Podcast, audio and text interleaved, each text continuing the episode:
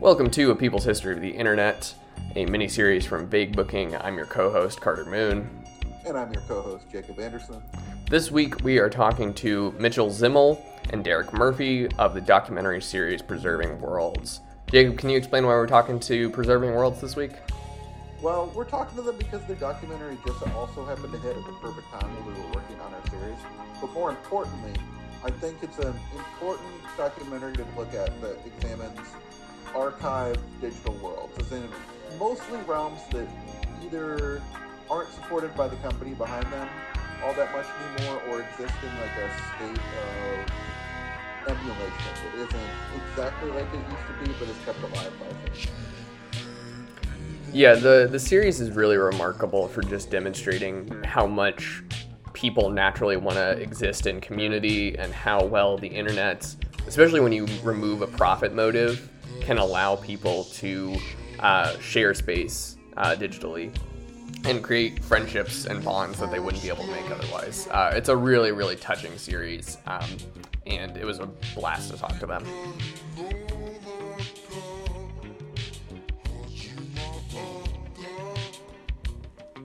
All right, and today we are joined by Derek Murphy and Mitchell Zimmel, the creators of the short form documentary series Preserving Worlds, which examines video game worlds abandoned by their creators and left to the communities that continue to sustain them. Thank you so much for being here, guys. Sure, thanks for having us on. Absolutely. Yeah, thank you. And to start, can you explain to our listeners what your project Preserving Worlds entails and the type of work you went through to present it? Yeah, definitely. So, uh, first, I guess uh, let me give a little introduction to myself. I'm Derek Murphy. I'm the writer and director. And um, Mitchell, do you want to introduce yourself? Yeah, I'm Mitchell. I did the other stuff. I don't know. it was the two of us.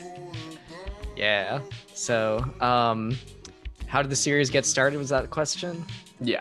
Yeah. yeah. So, um, let's see. Uh, Preserving Worlds is a documentary series. It's on the worker owned streaming platform Means TV, and it's all about um, preserving the uh, kind of experiential side of playing uh, various old online games. So every episode focuses on a different uh, game or social world.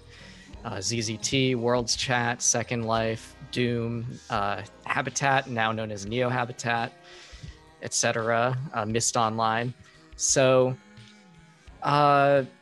basically, every episode is like a 30 to 45 minute long interview with a person who is deeply involved in the community uh, of that game or virtual world. And we talked with them to find out like their perspective on it, what it means to them, what it was like to play the game back in the day, and what it's like today. And these are all games that are very old. Um, in many cases, these are games that are uh, barely hanging on, and usually the ones we profiled hanging on thanks to the efforts of the players rather than the original developers.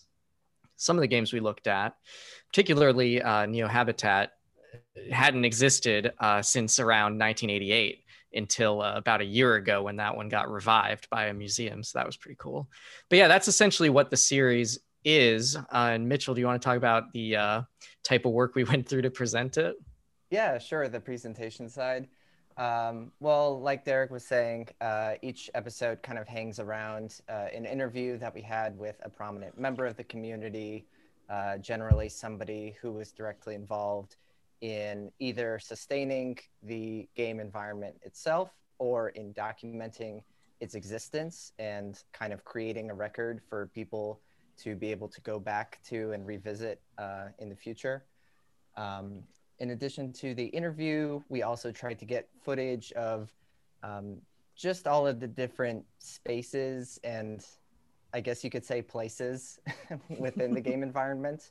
A lot of these games, uh, for the most part, have a lot of user generated content. So, in addition to what came, uh, you know, prepackaged with the software, um, you know, there's a lot of custom levels, custom environments and spaces. And we tried to give kind of a quick tour, uh, kind of uh, highlight a few different interesting places that we found in our uh, visits, in our explorations, and uh, try to give people just a rough sense of like, here's all the things that you could find potentially inside of uh, this game or or such. Yeah, there's a sort of travelogue element to it in that regard. Right.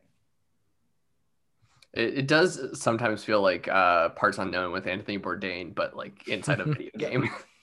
yeah, I was uh, really uh, wanting to do something like uh, Chris Marker, the classic leftist uh, French documentary filmmaker. Mm. He used to do travelogue films going to various countries, and um, he even started out as a travel writer. But Mhm. he did a lot of great documentaries where he uh, goes to different locations and has this very like essay film subjective uh, intellectual like uh, thing where he just talks about his experience going there and Mm, so totally. uh, you know that's a lot of fun to include that element in a in a documentary that like here's a place that you could go you know absolutely, absolutely. Uh, can you guys explain your backgrounds before you made Preserving Worlds? Sure. So I'm a uh, librarian. I've had archivist roles in the past. Uh, so I've got a bit of experience with like preservation, a little bit of software preservation experience. Uh, not, I'm, I'm no like software engineer or anything though. But um, so there's that. That's one side of it. And I've also been doing like hobbyist filmmaking stuff for quite a while. Um, including work with Mitchell. Uh, we made a feature film called Sarasota Half in Dream that is also on Means TV about our hometown of Sarasota, Florida, which is both where we met and uh, yeah, it's both of our hometowns. It is a bizarre place, uh, which is what that that documentary has that travelogue element as well. I was Yeah. about to say, speaking of the travelogue element, and it's also funny thinking about uh, Sarasota Half and Dream. Not only it's where Derek and I started making films together after being sort of acquaintances uh, and playing board games together, that sort of thing. Um, but it's also kind of the initial seed where Preserving Worlds started uh, because in our our I guess travelogue of our hometown in Florida, uh, at some point we were going to include that um, I, I guess a different edited version of the pilot episode for Preserving Worlds on Worlds Chat uh, was also going to kind of feed into the themes of like urban exploration, places that have been abandoned and sort of repopulated or have been reworked into a new purpose they weren't intended for. Um, and then we realized that it was not a place in Florida, it was a video game.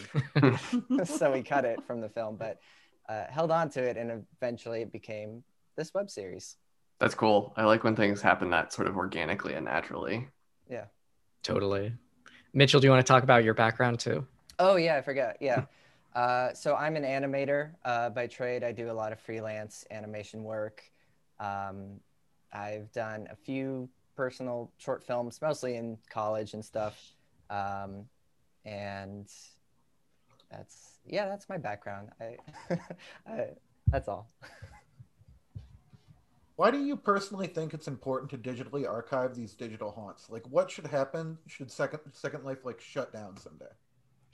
Yeah, so I think uh, we've shown in the series that these uh, virtual worlds are extremely important to the people who frequent them in many cases. You know, I mean, these are like homes away from home sometimes. These are, they allow people to connect with each other at a distance in new and interesting ways. Um, you can meet new people and form important relationships. Um, you know, and they can even be useful sometimes for people who may have like, uh, you know, we heard about a person in, uh, who uses Worlds Chat who has a paralytic spinal cord injury, and it makes it a lot easier for that person to like make new friends, you know, um, and feel like they're getting like getting around, you know, and seeing new places. It's uh, yeah, so they're important in that sense, and I think they're also going to be very uh, significant to like the historical record, right? It, it's Yep. going to be um, something that I think researchers in the future are going to be very interested in. I mean, we're looking at these are like the start of like a kind of new medium, right? This uh, virtual world thing, like a way of like embodying yourself in a virtual space and and talking with people at a distance. And each of these games represents that concept in its own particular way.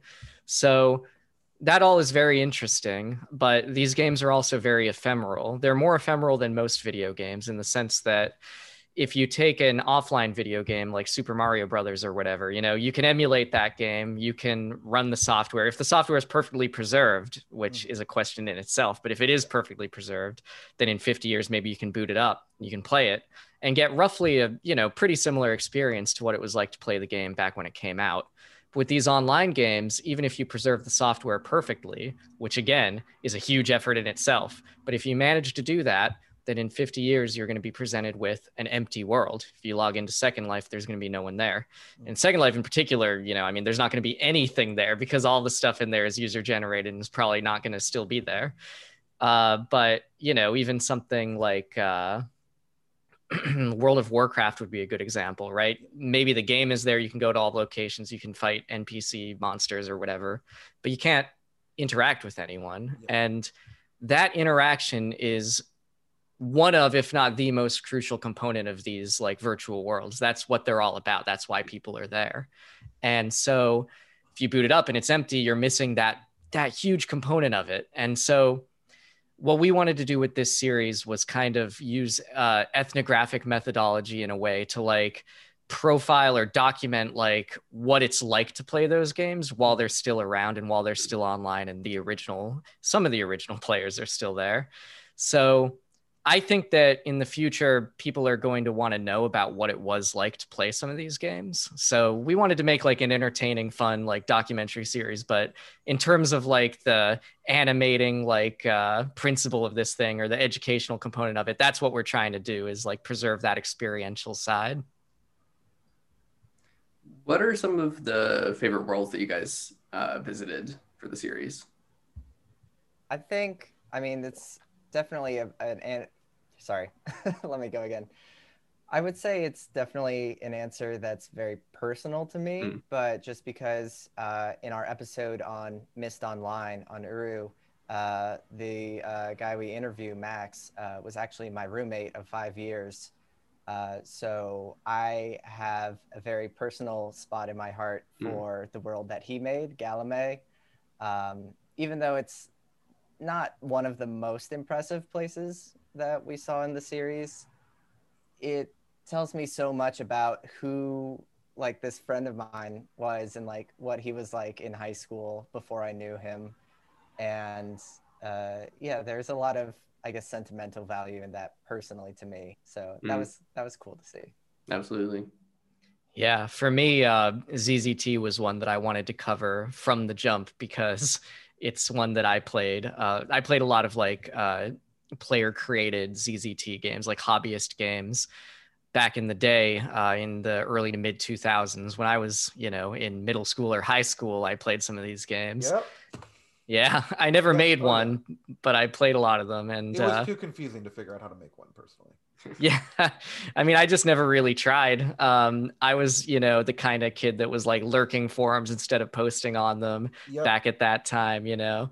So more of an observer than a participant in that community, but got a lot of uh, value out of playing those games like had a ton of fun playing them had really fond memories and when i found out that there were like these amazing like hobbyist like uh, efforts to preserve zzt games and make them available today in a way that they weren't you know for a while i thought that was really uh, impressive and really inspiring. So I was really excited to talk to Dr. Dos, the uh, person who's running that Museum of ZZT website and making them available. So I was very excited about that one. That's great. Yeah. Why do you think that some of these worlds, such as Second Life, have such a wide and varied user community, but the interface itself is just like so hard to navigate for the average user?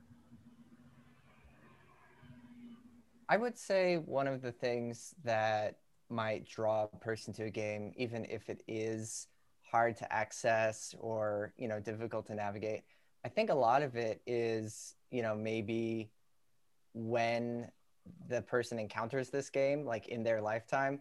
Uh, there's a lot of people who start out playing these games as teenagers, as people with a lot of free time, but not necessarily like a lot of personal income to be able to like you know go out you know into the yeah. real world and you know do stuff that costs a lot more money um, so you find you know different little pockets like uh, you know inside of second life or world of warcraft or um, just some sort of online environment and even if it's not the easiest to access uh, at that stage in life i mean i from personal experience, I would say like you're willing to just like put in the time. Yeah. you know, you'll figure out how to do this stuff. Um, with the the Myst Online, the Uru uh, game, there's actually a whole like component of the game that you have to complete solo before you can even access um, like multiplayer content. I guess What? um,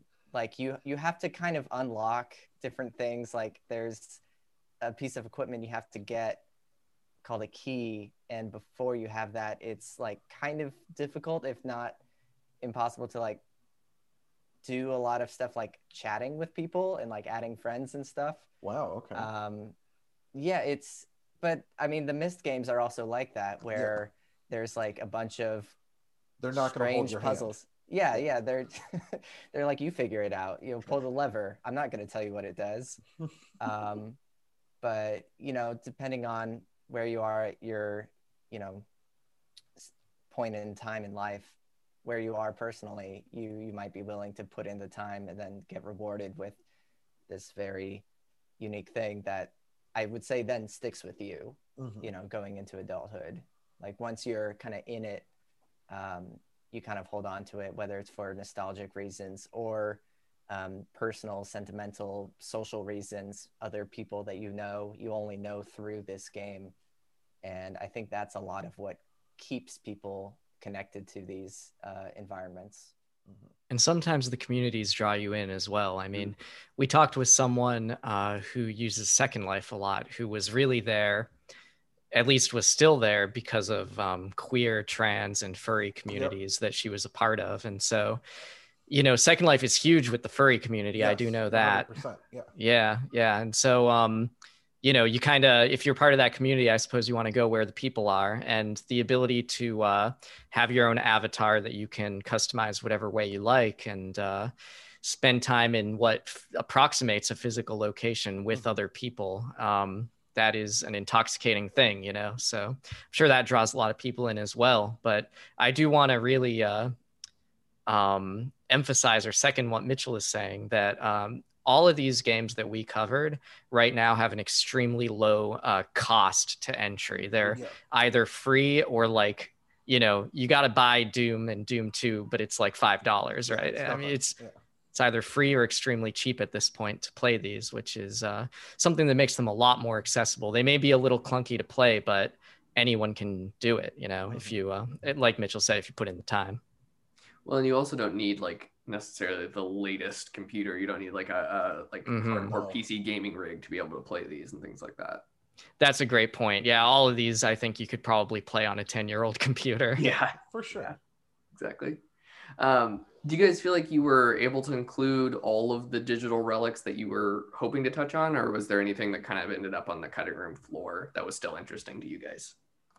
there were a few that we wanted to cover that um, we actually had picked out guests and kind of had plans, but in some cases, uh, it just didn't fit within our timeline. So we were going to do a uh, episode on active worlds, which is uh, quite similar to Worlds Chat in some ways. Uh, some of the same people were involved in creating it. It's from the same era. But um, we had a really amazing guest uh, for that who was on board. But unfortunately, the California wildfires happened around that time and kind of, and our guest, you know, lived in an area that was going through that. So we had to postpone. And by the time we were able to reschedule, it was too late for our production schedule. And uh, we also were going to do uh, Furcadia, which is another old, uh, that's like a 2D kind of top down view or isometric, I guess, view uh, game from the 90s that we also had a cool guest uh, worked out for, but um, weren't able to schedule it in time. So maybe if we do more of these at some point, maybe we'll uh, look at those. Definitely. Yeah, I still want to explore those uh, games personally. Um, I'd also say there are a few games that we also tried to look at, but from a more categorical side of things, just like had a hard time figuring out the logistics for presenting it. Um, the Yeah. game I'm thinking of is Gemstone, uh, which is this text-based uh, adventure RPG game, right? A mud, as they say. Yes. Sure. And it's super interesting. And the community has a lot of really colorful stories, including some I hear that involve uh, Pharma Bro Martin Shkreli. Um, He used to play Gemstone religiously back in the day, and So he was like- uh, just as annoying then as he is now. Yeah. Not, not it's like you you got to hear about this. You really want to hear about these stories and things. Um, Yeah. But just because we were making a video web series, uh, you know, we experimented with like playing the game and looking at it, but we were having a hard time conceiving of how to represent that in a visually interesting way. Mhm. And Hmm. that's another one that I'd like to figure out, Hmm. but it is a more interesting sort of creative logistical problem yeah. um, that you know directed us to looking at different games instead for the Totally. time being. totally. Yeah, which it's worth saying uh, because I, I didn't mention it earlier. For anyone who hasn't seen the series, the whole thing is filmed within the games themselves. So you never actually see any uh, humans uh, shot in person. It's all uh, avatars. The whole thing is done using screen capture, um, but edited as though it, you're. It's like edited like a traditional documentary, but it is all within the games. The So yeah, so Gem. Oh, sorry. So yeah, Gemstone does uh, present difficulties being all text. You can't see a 3D environment. that is one of my favorite things about this series is that it feels so immersive because you never sort of break out of the worlds he never like cut to like a traditional interview with somebody or something like that like it stays so absorbing because you're just always locked in the environments it's great Definitely. It also, you know, not gonna lie, it helped during the pandemic to be doing Yeah. uh, a series that required uh, no in-person filming. yeah no that's that's kind of what's so brilliant about it to me is it is like one of the smartest things i've seen of like people making things during covid of like figuring out a way around the you know social distancing restrictions and everything Thank It's you. Yeah, it certainly helped. yeah We we started talking about fleshing it out into a series like December 2019. Mm. Um, and then yeah, things just started falling into place. Yeah, that's so great. That's so cool. Way, yeah. I, you know, I'm, I'm a filmmaker myself, and like all of my plans for the movies I wanted to do in 2020 just completely got thrown out the window. So oh yeah. I'm sort of jealous and also really glad that you guys were able to do this so perfectly. Yeah, I had some random other ideas that uh, I could have done, but uh, couldn't do because of the pandemic. Yeah, Yeah. definitely. Yeah, it's it's uh, for me. It's just been like I'm not gonna ask people to put themselves at risk so we can make a short in a weekend that you know 300 people will see. Yeah, it is not worth it. Yeah, exactly. Uh, why do you think something like ZZT continues to have such a loving and varied level creation community? Hmm. Well, with ZZT, it's like again, like free. Anyone can use it. Um, it's a bit outdated and uh, everything, but it's not that hard to learn how to use. Um, it was created in a way to be uh, as easy as possible to learn, and so that helps. Uh, a lot of people were able to make games with it, and so now there's this long legacy of uh, great like hobbyist games that have been created with it. So there's sort of like an artistic canon or like a, a creative tradition of ZZT games at this point. So that inspires a lot of uh, love and uh, connection in a community. So there's a lot of people that were around making stuff that are still around or have returned, uh, especially now that ZZT is sort of having a second wind now, in part thanks to the Museum of ZZT site. So uh, there's sort of a culture there, right? There's like in jokes and everything, so that's Yeah. cool. Um, it's the same way with most of the games that we covered. Doom is like really exactly the same way. I mean, Doom is cheap. Uh, it used to be really hard to make Doom uh, wads or Doom levels, but uh, these days, hard. it's, Yeah.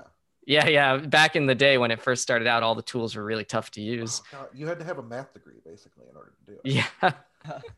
it's true. But, you know, then uh, the people with the math degrees ended up designing some much easier to use software to do it. And so these days it's not so bad. But um, again, yeah, you get these community traditions, you get like a vocabulary or slang that comes up around it, relationships that last through the years. Yeah. Yeah. It's crazy. I think one thing that really stood out to me when we were profiling ZZT was how much uh, of that sort of in joke or like in community sort of culture uh, was prevalent like throughout all the ZZT games. Like the fact that like every single ZZT game basically has like the exact same sense of humor. and they're all Oh, like yeah. very self-referential to other ZZT games. Mhm. Like they know it's a community of like for ZZTers by ZZTers. Um, you know, they're not trying to like broadcast like games that are like going to go out on Steam or anything. It's like just for this community to enjoy and appreciate, uh, which gives you this really um, insular, but in a beautiful way. Like it's like it's this pocket dimension Hmm. um, that you can explore and enjoy. it really is like that was something that was very fascinating to me about the whole thing and one of the reasons why i wanted to do games like zzt and doom that aren't really like online worlds that you like are in with an avatar and talking to people they're more like game creation engines at this point. I wanted to do that because it is fascinating to me to think of it as like folk art of like regular people for like no without money and for no money are creating these things right? There's no profit motive whatsoever. It's really just about like expressing yourself and expressing yourself to a community of like-minded people. And so you really can think of it as like an artistic tradition uh, around a game right it's like there are genre conventions and medium conventions that have like come up around that community and like mitchell's saying the like humor of ZZT is like part of that. There's like a certain uh, set of expectations or a certain like set of conventions that have come up around it. Mm. So you you don't normally think about like a single video game can have that kind of canon built around it. It's interesting. You would think that the hurdle of, of the limited graphics of ZZ, ZZT would be like a lot for some people, but the fact that the art that the people create with the tool set is just so beautiful, and you don't even need to necessarily use your imagination to see what they're going for, I think is part of the appeal. Definitely. And limitations do breed creativity, you know. I mean, when you're stuck using this old uh you know, ancient DOS game that has uh not that many uh affordances for like you know you can't make complex graphics or complex music like your, your tool set is quite limited and uh people trying to make that thing go further than it was meant to can result in some very interesting art Will you ever cover something involving MegaZeux, the like updated graphics clone of ZZT? Yeah, I don't know. I mean, it's interesting. I don't know that much about that. You know, I've I've like read up on it a bit, but I haven't really played it. I mean, it was Alexis Janson, I think, right, who created That, that. seems right. Yeah. It's Yeah. since I've looked at it, but yes. Yeah, sort of like I think that thing like sprung out of uh, the early ZZT community, and it was like the reason behind it was to create software similar to ZZT, but could that could go further and do Yeah. more things, like go beyond the limitations. I know the community is a bit smaller, quite a bit smaller, a I bit think. smaller, yes. Yeah, than ZZT, but, the, you know, adventures are much longer. Has been my Mm. experience. Like a MegaZeux adventure will take like four to six hours, whereas ZZT one will take like one to two hours to complete at max. interesting. Yeah, it would be interesting to learn more about that. Yeah, I just am not that familiar. Fair. During your research, did you uncover a lot of instances of fans keeping a game or a community running way longer than it was intended to? I think that was the main experience that we encountered. Um, I mean, certainly with the games we covered, right? Yeah. It's uh, largely users are keeping the games alive. It, it's not really something that the developers um, really have the time or resources for, um, especially if they're trying to be like a company like producing a profit every year. Um, yeah, I was watching a really great YouTube video essay actually about um, like the idea of not for profit uh, MMO uh, creation and development. Mhm. Um, you know, being able to have like socialized uh, fundraising for online worlds and like how that might like change them. And I know I'm getting into the weeds a little bit here, but uh, you No, know, the idea of you could eliminate things like loot boxes. Um, you could Please. eliminate a lot of predatory practices Please. That- Yes. online games like need to feed into their system in order to keep players and also keep players spending money Mhm. on the game. Um, unfortunately, we live in a world where currently that is the norm, and developers kind of have to move with the money, um, which leaves players who create these sort of foundational connections with other human beings through these games kind of leaves them high and dry. Um, and so, uh, it's really on their shoulders if they want to try and find a way to sustain the game, try and keep it alive. Um, rarely, if ever, are they going to find much help from the developers. Although I will say, like Cyan Worlds, uh, creators of Myst and Myst Online, Mhm. uh, are, I guess, the exception that makes the rule in that they've been really good to their fans. Uh, they've been really good to the community built around Myst, and um, have done uh, have been, I guess, mo- one of the more benevolent uh, developers when it comes to these online games and keeping them uh, viable. And it's interesting. I agree. Like Cyan Worlds is sort of like the model of how you would want one of these developers to behave around uh, one of their aging online games. But it's interesting. They wouldn't even be uh, doing what they're doing with Uru now if it weren't for the long, long and uh, arduous efforts of the players of the game to keep it alive. So uh, Uru kind of famously had a really rough start. Um, It kind of collapsed extremely quickly and got shut down after not very long. Um, it got like kind of revived half-heartedly a few times, but ultimately like did not survive. And so the players of it ended up creating these fan servers that kind of kept the game running online for years while there was no official support for the game. And uh, after enough time passed, Cyan Worlds became aware of like the uh, lengths that the players were going to keep this game alive, and they ended up um, kind of creating a kind of like a I think like it's not for profit basically, like not officially, but like they're running an Uru server officially right now that there's no way it's paying for itself. Like I really do not believe that that thing is making any money, but they're running it and accepting donations. Like it doesn't even cost any money to go onto it. They're taking donations on their website to keep it running. So that's very cool of them. I don't think they would be doing that if the players hadn't shown that level of zeal and uh, interest in keeping it going. Mhm. Definitely. Yeah, I was I was thinking about this question since we wrote it, and the one thing that came to mind for me was like back in the day, players used to emulate WoW Classic, which was just like World of Warcraft without any of the expansion packs. And then as of I think last year, Blizzard finally was like, "Oh, by the way, here's WoW Classic. You're gonna love it." And it's like, no, dude, people have been emulating that for almost ten to fifteen years now, and now suddenly you're like, how can we make a quick buck off this fan project? Yeah, and it's sad that like that vanilla WoW or the WoW Classic like killed all of those vanilla servers. Yeah, Uh, Yeah, on true. run and had been going and we're doing fine and Blizzard didn't need to do anything and No. then they they had, still came in anyways and just kind of gutted Yeah. these attempts. I don't know.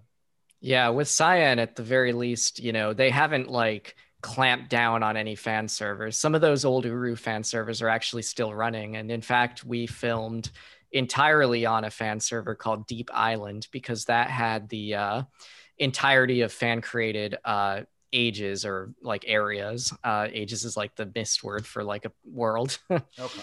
Um, yeah, so we filmed on a fan server just because it was like the most complete archive of user created areas. And we were very focused in a large part on user created stuff. Plus, our, our guest, uh, Zib, uh, Max, uh, played on the Deep Island server in the past. So he chose that one. So Cyan did not clamp down on that. That thing is still running. That's very cool of them to That's let that keep going. Yeah. Yeah.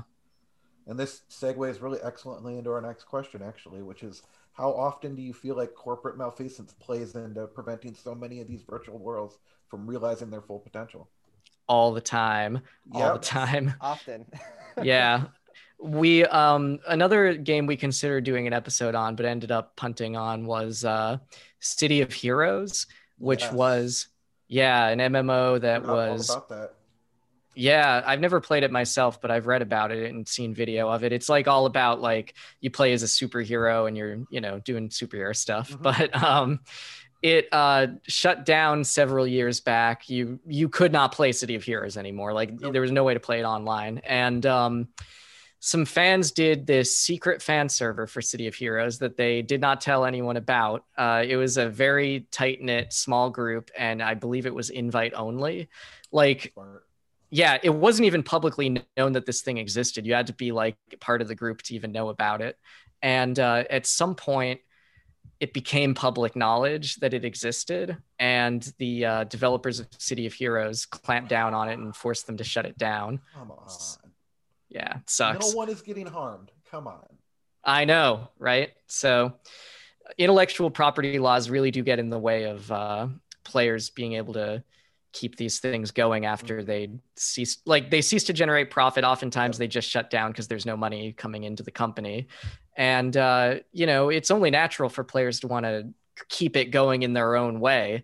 And it is like clearly there's like a graceful uh, model. There's a solid working model here for players to take a what used to be a for-profit game and run it non-profit by and for the players of it who while they played it while it was profitable they they developed this connection to it that really is meaningful to them it would just make sense and ethically would seem right to allow them to keep the thing going when the developers Mhm. aren't but Yeah. unfortunately our uh, intellectual property regime is uh, extremely overbearing and uh, prevents that sort of thing from happening even when the game wouldn't wouldn't come back wouldn't be making any money it's either it can exist by and for the players or it doesn't exist at all and unfortunately um, in our current system it tends to power sides on it not existing anymore Yeah.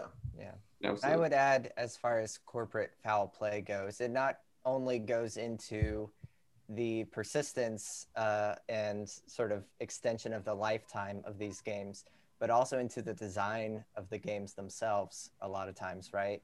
Uh, so you know, talking about loot boxes and all that stuff. Um, our episode on Second Life is, I think, a really sort of like good example of this, in Mhm. that uh, the creators of Second Life, Linden Labs, uh, made it so that yeah, it's free to log in and you can have like a default avatar, I guess, um, with like a few customization options. But if you want to create a space in the world, if you want to have sort of just any sort of like environment, your own little pad or whatever, um, you have to pay rent on that either to Linden Labs directly or to uh, some like landlord who like grabbed the property when it was cheaper and is now like selling it out uh, in the game. Um, and there's a lot of um, unnecessary steps. It feels like uh, to like enjoying this space where they've created like a framework that is otherwise like pretty free. Uh, you can do a lot of things in Second Life. You can interact with objects in fun ways. You can have props and things, and uh, you can like have like custom animations if you want to like ride on like the bouncy horse toy or whatever, um, and fly around.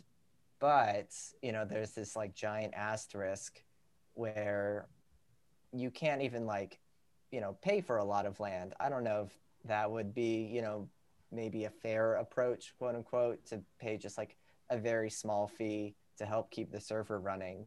Um, but the fact that you have to like pay rent continually um, on these spaces, it feels like it's artificially injected into the game solely for the purpose of generating profit or at least generating interest for potential shareholders or investors who see this and you know they get the cartoon dollar signs popping up in their eyes.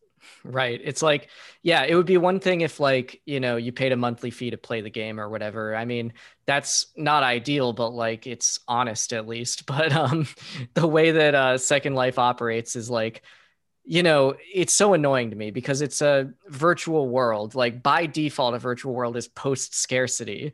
Like there's no scarcity. It's all bits on a computer. But Second Life introduced scarcity in order to collect rent on that scarcity in the sense of like, you need to pay rent to keep stuff in Second Life existing. Like you need to pay rent for these virtual spaces to stay there. And if you stop paying the rent, they go into your inventory and they're just gone. Um, everything in Second Life costs money. Like your avatar costs money. Like, and you pay players pay each other for things. Like, it's not like in Worlds Chat, if you like find an old avatar someone made in the world of Worlds Chat, you just click on it and now you can use that avatar. In Second Life, you, you find like a vending machine where you have to like pay like 20 actual real life dollars in order to like get a, a hat for your avatar or whatever. And uh, you can, you know, as a player, you can create the hat. Another player player can like pay you for the hat, but then Second Life uh, developers, Linden Labs, collect like a certain percentage of that sale.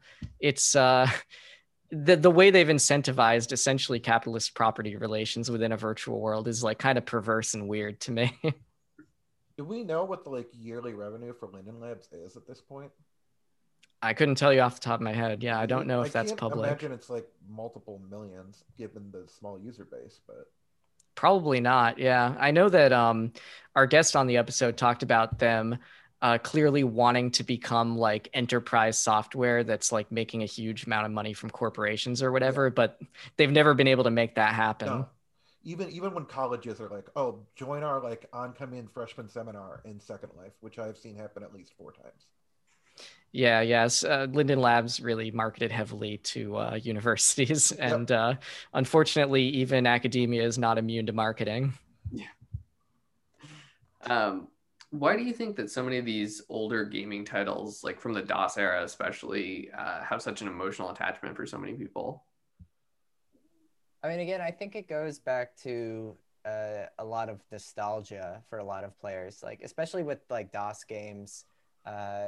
There was, you know, a huge swath of the population for whom like that was just like the first available computer game for people, and that was the first experience they had like playing a game like this, Mhm. right? And uh, you know, those old shareware CDs. Um, you know, Dr. Doss talks about Hugo's House of Horrors uh, was like a big one for a lot of Yep. people in conjunction with ZZT. Um, and I don't have that same attachment just because I was born a little bit late uh, to enjoy, you know, DOS gaming. Uh, but I think the very first computer game that I had personally was this Magic School Bus uh, exploring like the dinosaur, the you know Oh yeah. Mesozoic era. Yep. I remember this one. okay, yeah, on it was like Windows 95 or 98 Yeah, or something. yeah.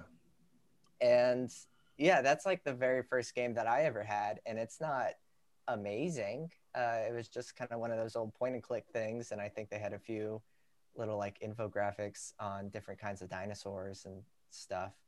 Um, but it holds a very special place in my heart because it was the first, and you know, it opened up this whole new way of of play, uh, of experiencing things. Um, it was like a revolution in my mind of what the world could be like. I don't know. Yeah. Why do you feel like things like abandonware have played into like more people discovering DOS games that they might not have otherwise played? Or like there's that big internet archive site that you could go to right now where you can play like 50,000 DOS games. Yeah, the Internet Archive is great. Um, Yeah. They have DOSBox set up in your browser, so you can just click on a game and play it. And uh, it can be a little buggy just because it's hard to run something like that in a browser, but uh, it's pretty effective, and uh, it's really like great for accessibility to be able to uh, play these old games without needing to like learn how to set up and install DOSBox and configure it because Oh, that's God. that Yeah. can be a nightmare. It, it is. It was used to be an absolute nightmare. I think it's literally like a one-click install at this point. Oh, that's great. Yeah. Yeah, emulators can be easy or they can be like, you know, I'm going to spend the next like 3 days trying to get this thing running properly. so it's always really nice I think when um an organization like the Internet Archive can make those things as easy as possible for people. Um you know, people have a lot of nostalgia for stuff that they played when they were younger or, you know, and there's certain uh different sensibilities of game design from back in the day that you know many of those games still hold up today and you can't really stuff's not coming out today that's in any way like that stuff so it can be fun to go back and play stuff from that era I would argue a lot of the Apogee platformers of the 90s still hold up pretty well. yeah like uh commander keen type Commander stuff Commander Keen, Jill of the Jungle, uh, Cosmo's Cosmic Adventure. I used to get all the shareware discs in the mail, and then jazz jackrabbit Yes, Jazz Jackrabbit. And then we would play like one episode, and then be like, "Can we crack this and get the other six episodes, or find some way to get the other six? And then eventually, like months later, a cracked disc would appear in the mail. yeah there was a lot of great stuff from that era Uh, what do you think the factors are in play to determine whether a creation can have a long-lasting shelf life and a long-lasting community? Um, well, as we talked about before, you know, stuff that's free is uh, that's really good when it's Yeah. just completely freely available. Oh, that yeah. makes it easy for anyone to access it and get into it. Um, you know, I think like the developers like uh, not clamping down is a big one. Um, the game, I think, providing a ability and space for players to express themselves is a big thing, um, especially in the domain that we've been looking at with the series. It's like, you know, if there's any way for you to be creative and contribute your own thing, that fosters a much uh, more like emotional connection and it just allows for a lot more interesting stuff to happen with that game. I mean, you can have like artistic communities emerge around it. i think yeah just even if it's not you know a particular like piece of art that you're creating within the game uh, in a very generalized sense uh, the answer of or, or the question of what can you do in the game uh, is kind of a good starting point i'm thinking about like the smash brothers community because that's like one of my favorite game franchises and the fact that uh, you know super smash brothers brawl for the wii uh, had some interest uh, within the community. You know, they had you know some tournaments and things like that, uh, but it largely went away after the sequel came out for like uh, 3DS and Wii U. Um, And yet, even through now with uh, Super Smash Brothers Ultimate, uh, the original or not original, sorry, but the the old GameCube game Melee uh, still has a really vibrant um, community built around it, and it's not that you can like create a lot of stuff in Super Smash Brothers. They're just like one-off sort of fighting matches, but the way that you can perform in the game, the way you can make your character move and pull off different things, um, laid a groundwork for a very vibrant community to be built around uh, competitive play. Mhm. Um, so sometimes it's like unexpected things. Um, you know, you you don't always know what's going to stick or make something popular, and it might be you know something that gets a resurgence later on. Um, but I think having a way for players to express themselves, whether it's through the creation of content or just through like a particular way of performing in the game uh, in a very abstract way Mhm. um, something along those lines i think is like really key Hmm. Yeah, I wouldn't. I wouldn't have made that connection to something like Super Smash Bros. That's very different from these like building worlds that you guys like explore in the series. But uh, yeah, I, th- I think there's definitely a connection there. Um, in your research, did you ever encounter any companies that uh, discovered user creations and sent cease and desist orders to try to shut them down? Yeah, the City of Heroes one was the biggest Yeah. example. Um, trying to think of any others. Mitchell, you have anything? I mean, there's a million of this kind of thing. I I guess I'm thinking of like also. It's not really like an online games thing, but like uh, Nintendo is famous for being uh, particularly uh, harsh about that sort of thing. Like, I remember hearing about a uh, fan remake of, um, I think it was Metroid 2 that uh, was coming to near completion when Nintendo just sent a huge cease and desist order and they had to go underground. Uh, yeah, Nintendo is very harsh. I, I think the same thing happened to the Mother 3 English translation, but eventually Nintendo like relented on that. yeah, that was, yeah. that was on my mind and also just thinking about smash there was a mod for super smash brothers brawl uh, the sort of awkward middle child of the series uh, called project m that was Yes. trying to combine yeah the like the movement factors and uh, sort of gameplay speed of melee uh, with you know the additional functionality that you had in the wii game uh, additional characters et cetera et cetera. Um, and that got shut down just like it was around for a very long time. And then very suddenly nintendo just like sent one letter and it was like i'm sorry we cannot have project m at this tournament anymore you know da, da, da, da, da. and it Mhm. just like completely disappeared it got wiped out It sucks. It's so counterproductive for those companies too. I mean, like you'd think you would want to like foster fan engagement in that way. Uh, like it can only help you, but there's it's just short-sighted. It's like they're worried about their uh, intellectual property getting uh, taken away or whatever. people are uh, willing to build you content for free. You don't have to pay them. It's because they love the thing you've built. No, here's a cease and desist. Yeah. What? Yeah, it's crazy. Yeah. Out of all the content worlds that you covered, which do you feel allows the user the biggest digital freedom to like explore and build inside of the world? Hmm. It's hard to single out one. I mean, uh, we were very focused on games that that allow that sort of freedom, and uh, yeah, I guess like um, yeah, ZZT is great because it was like set up from the jump to allow you to do that. You know, I mean, like I think like part of Tim Sweeney's goal with ZZT was to allow people to make games with it. So he set it up and uh, allowed people to just share that stuff without any issue. And he made the game free too, for the most part. I mean, it was shareware, so you just download the game and uh, you had to pay to get like the full set of like adventure campaigns that came with ZZT, but the editor was totally available. Yeah. So you could create and distribute stuff with ZZT without paying anything, no restrictions. Uh, pretty pretty solid stuff. Mhm. I, I guess I have two different answers because on one hand, Second Life Yeah. does offer the most freedom just as an engine, like the Mhm. different kinds of things that you can have, make your avatar do, make your avatar look like, and you know behave as. Uh, but it also has the least in terms of uh, the financial restrictions, um, you know, imposed on it. Uh, but the other answer I was thinking of was uh, Doom, uh, especially with Mhm. like the newer tools that have been built, uh, Doom Builder, etc.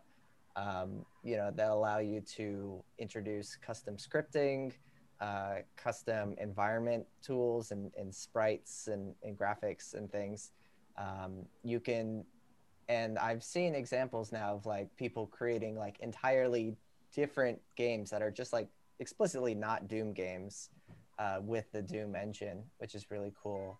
And um, you know, we've also seen. Uh, so for the uh, the series on Means TV, uh, the the episodes themselves are free, but if you're a subscriber to Means TV, you also get access to bonus content, uh, where essentially Derek and I uh, sort of revisited the games um, and just kind of like explored different things and tried to have a good time.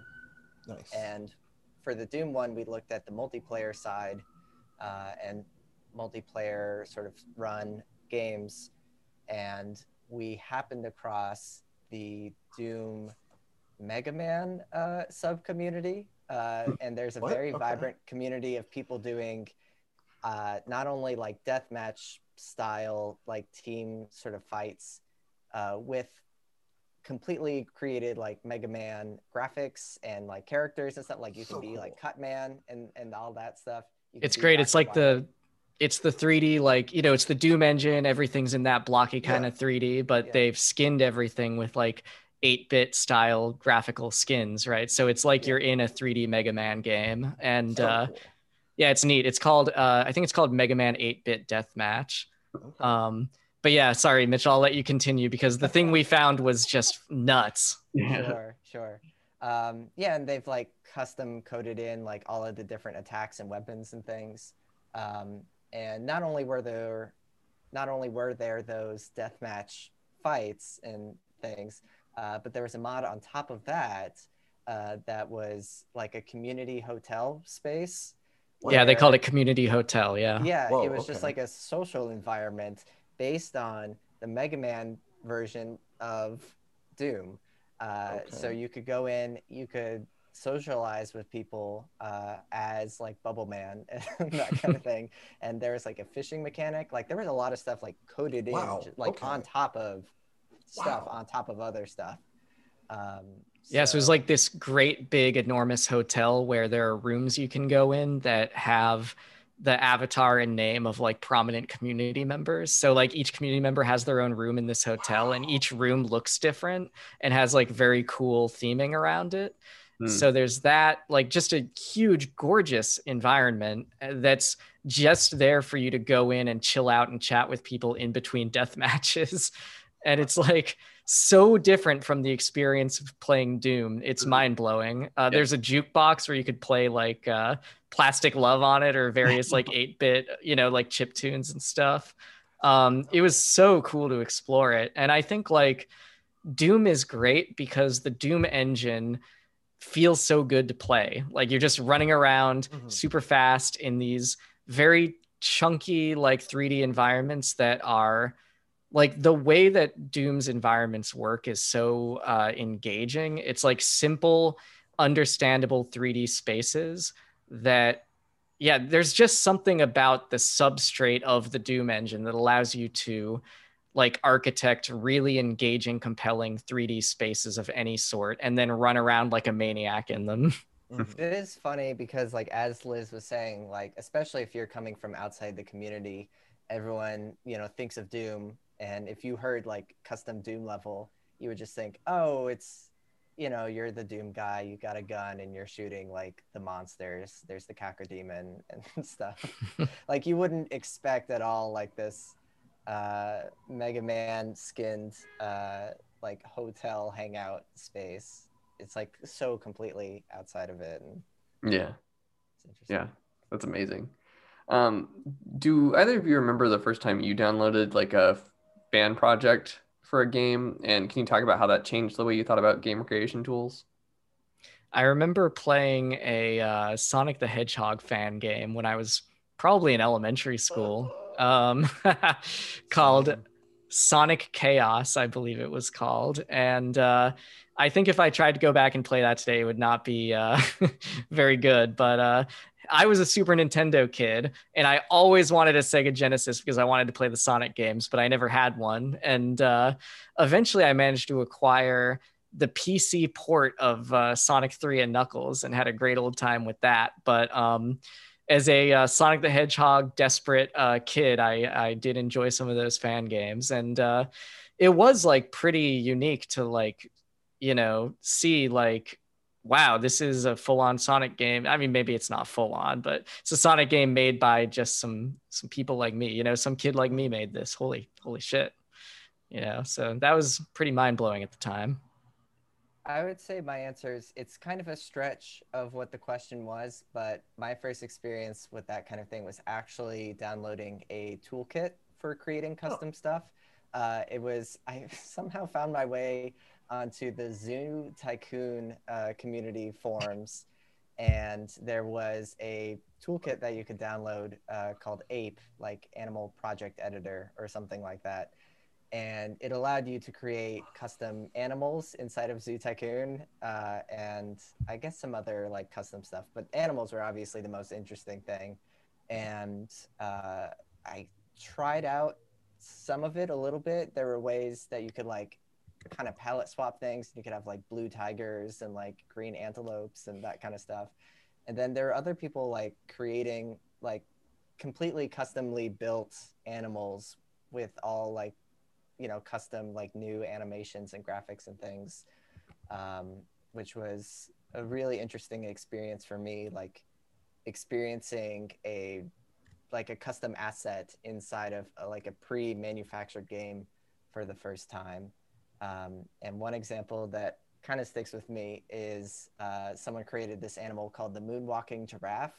And it was the it was the same giraffe from the original game but all they did was they swapped like the north facing animations with the south facing animations and like all the directions so when it walked to the left it was playing the animation of walking to the right and it would do a walk Incredible. That's so clever. That's so funny.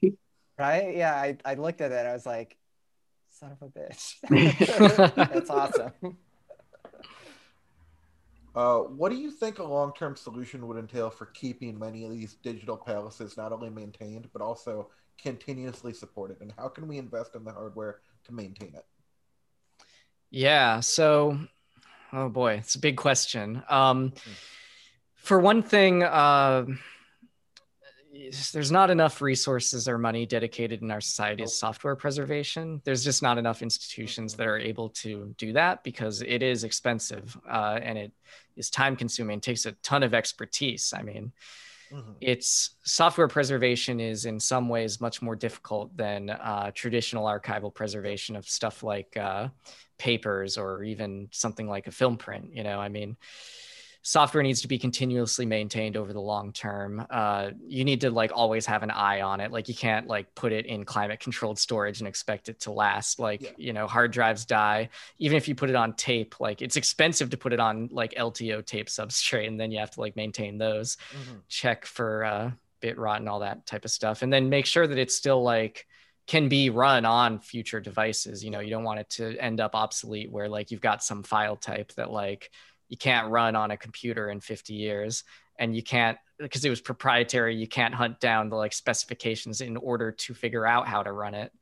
So yeah stuff is in danger. Um yeah i guess just like you know it's sad to say but um you know under capitalism archives uh, don't get the resources they should because mm-hmm their archives don't really generate short-term profit for the most part. I mean, you know, uh, like Nike has archives and they their marketing department pulls like images of old shoes to to help with uh you know, we're going to reissue a shoe from 30 years ago and get a big marketing push around that or whatever. But outside of that, like archives don't really generate money and so they don't really get taken care of. But um yeah, and I guess the other thing is that like companies that own these games should uh, take some. I mean, it would be nice if we made them take good preservation action via legislation. Yeah, if we were please. like, yeah, I mean, if we shortened like copyright terms, that would help a lot. And if we said like copyright needs to expire after 30 years, and when it does, you need to release the source code for all of your software. And like yes. if you if you didn't hold on to the source code during all that time so that you can't release it now, then you get penalized in some way. Mm-hmm. That would sure go a long That'd way. Awesome. I mean, yeah, you could like blue skies all you want about this stuff, but um, ultimately it does kind of feel like political solutions to this stuff are kind of out of our hands at this yep. point. Yeah. On well, that note, just as somebody who works in libraries in general, I'm sure that applies to a whole host of things beyond games. Yeah.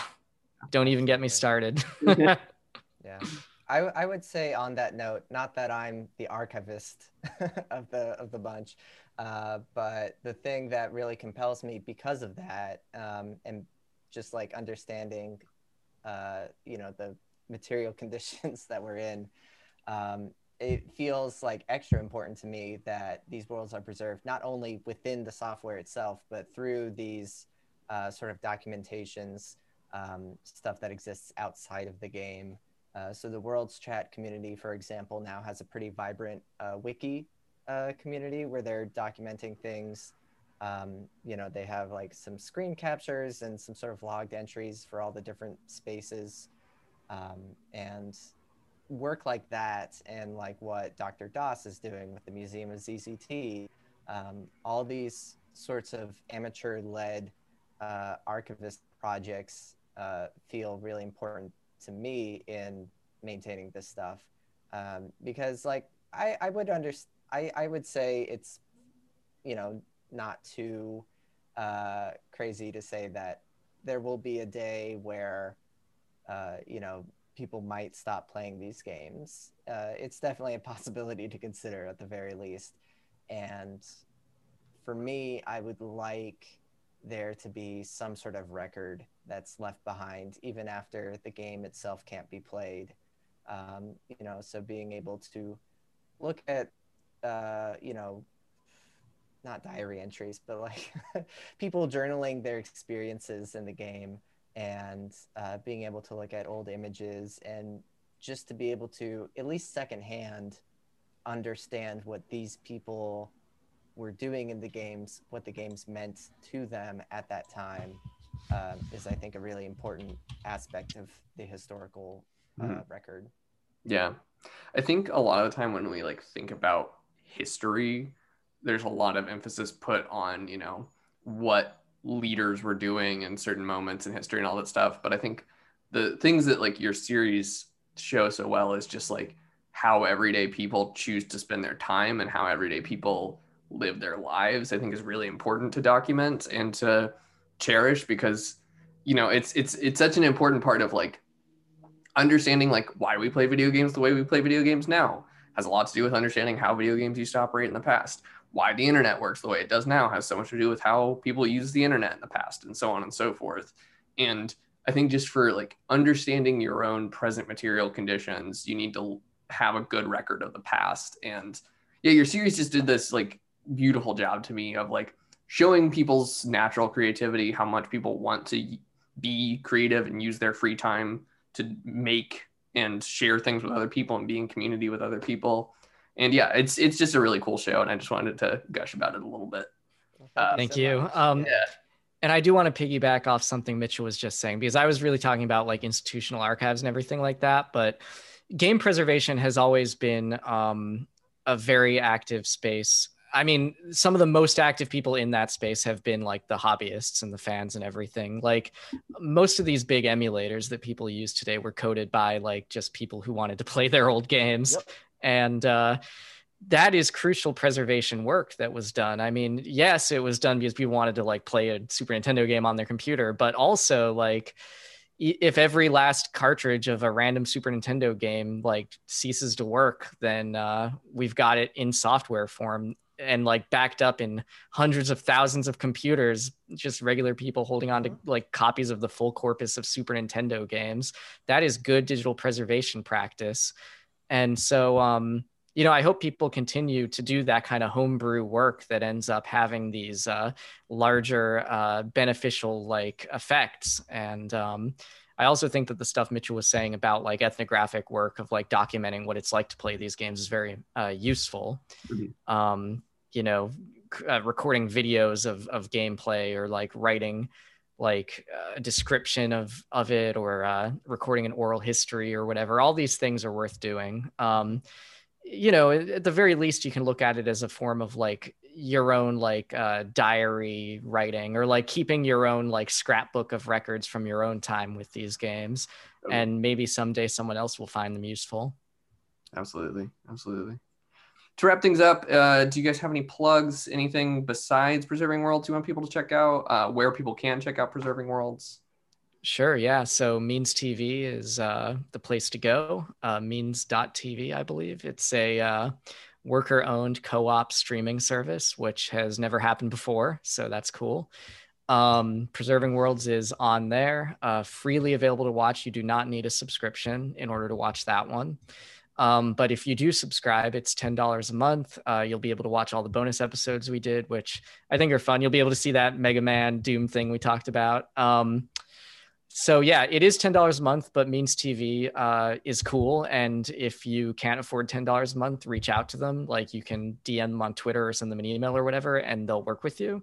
So there's kind of like a sliding scale kind of thing, and they'll go as low as free if you need them to. So they're cool in that way. Um, yeah, uh, Sarasota Half and Dream is our feature. That is also on Means TV. So that one you do need to subscribe to watch, uh, but please do. do you have anything to add, Mitchell? Um, you can follow me on Twitter. I'm at Mitchell Zemil. You you covered the other stuff, uh, so I'm just giving my personal plug. Uh, totally. Yeah. Yeah, I'm Derek uh, at Derek L Murphy. Sorry, I cut you off, Mitchell. Go ahead. It's just my first name, last name. I don't know. You'll find him. Yeah. Well, Ty, guys, this has been great. Thank you so much for your time. Yeah, thank you. I had a great time. Yeah, thanks for having us on. That was fun. Thank you so much for listening, and thank you so much to Mitchell and Derek for their time. This was an awesome interview. And you can find more about their project, Preserving Worlds, at preservingworlds.net, as well as their Means TV series, Preserving Worlds, at Means TV slash program slash Preserving Worlds. And you can check out Derek's site at dereklmurphy.com and Mitchell's site at mitchellzemil.com. That is Zemil. Z-E-M-I-L. And as always, the links to the sources for this episode are in our episode description and on our website.